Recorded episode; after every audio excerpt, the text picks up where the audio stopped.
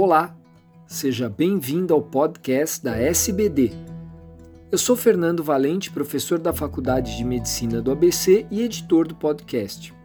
Esses programas contam com a participação de grandes diabetologistas brasileiros. Esse podcast é parte de uma série com resumos da diretriz da SBD 2023 e nos traz as recomendações sobre o diagnóstico e a prevenção de úlceras no pé diabético. Confira o documento na íntegra em diretriz.diabetes.org.br. Olá, sejam bem-vindos a esse podcast. Eu sou Isabel Saco, professora associada da Faculdade de Medicina da Universidade de São Paulo, do Departamento de Fisioterapia.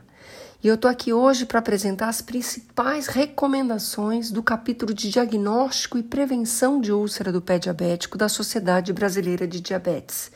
Eu tive a honra e o prazer de trabalhar com outras três brilhantes autoras, enfermeira Maria Lucovez, doutora Cândida Parisi e enfermeira Sueli Tuller. Antes de iniciar as recomendações, é importante destacar que a incidência anual de úlceras em pessoas com diabetes é 2%. Porém, a incidência de recorrência de úlcera é de mais de 40% em um ano, portanto, a prevenção é fundamental. Os fatores de risco a serem prevenidos é a perda da sensibilidade tátil, vibratória e térmica, doença arterial periférica picos de pressão plantar, deformidades nos pés e perda de mobilidade articular. Nosso capítulo se baseou nas diretrizes do Grupo Internacional do Pé Diabético de 2019 eles se basearam em revisões sistemáticas e recomendações pelo sistema GRADE.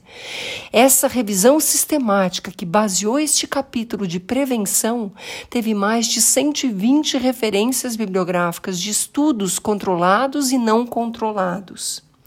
A primeira recomendação que destaco é que o exame anual de pés em pessoas com risco muito baixo de ulcerar é fundamental. Nesse exame anual, deve contar com uma avaliação da sensibilidade tátil por monofilamento e da sensibilidade vibratória por biotensiômetro ou diapasão. Já em pessoas com categoria 1 de risco 2 e 3, a frequência é maior. Em categoria 1, pessoas que já têm perda de sensibilidade plantar ou doença arterial periférica, esse exame deve ser a cada 6 a 12 meses. Em pessoas com perda de sensibilidade e doença arterial periférica ou deformidades nos pés deve acontecer a cada 3 a 6 meses. E pessoas que já tenham história de úlcera prévia, esse exame deve ocorrer de 1 a 3 meses. Também recomendamos educação estruturada para pessoas em risco, tanto 1 2 ou 3 sobre a autogestão e autocuidados. E os autocuidados devem incluir inspeção diária nos pés e no interior dos calçados, lavar os pés regularmente e secagem interdigital com atenção, usar emoliente para hidratar a pele, cortar unhas de forma reta, não usar agentes químicos ou emplastos e evitar qualquer remoção de calo ou calosidade que não seja por profissional de saúde capacitado.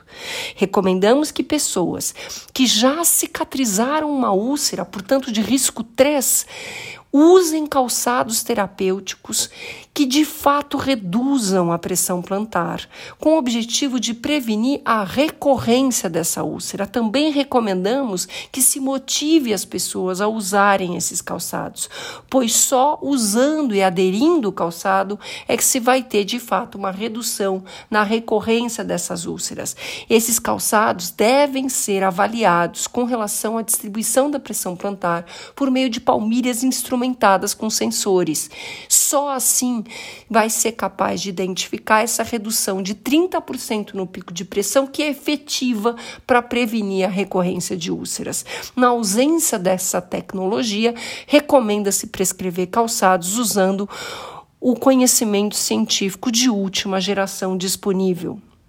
É recomendado tratar lesões pré-ulcerativas em pessoas de risco 1, 2 e 3.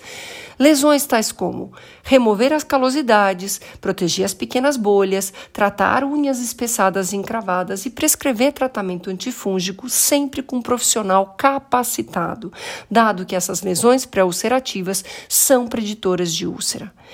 Também recomendamos, e agora aparece isso pela primeira vez nas recomendações internacionais e da sociedade, executar exercícios de mobilidade, de fortalecimento nos pés para pessoas de risco 1 e 2, para prevenir e diminuir fatores de risco de ulceração. Essas evidências são baseadas em ensaios clínicos de muito baixo risco de viés. E esses exercícios estão disponíveis num software validado, público e gratuito, o SOPED, já disponível na internet para qualquer profissional de saúde.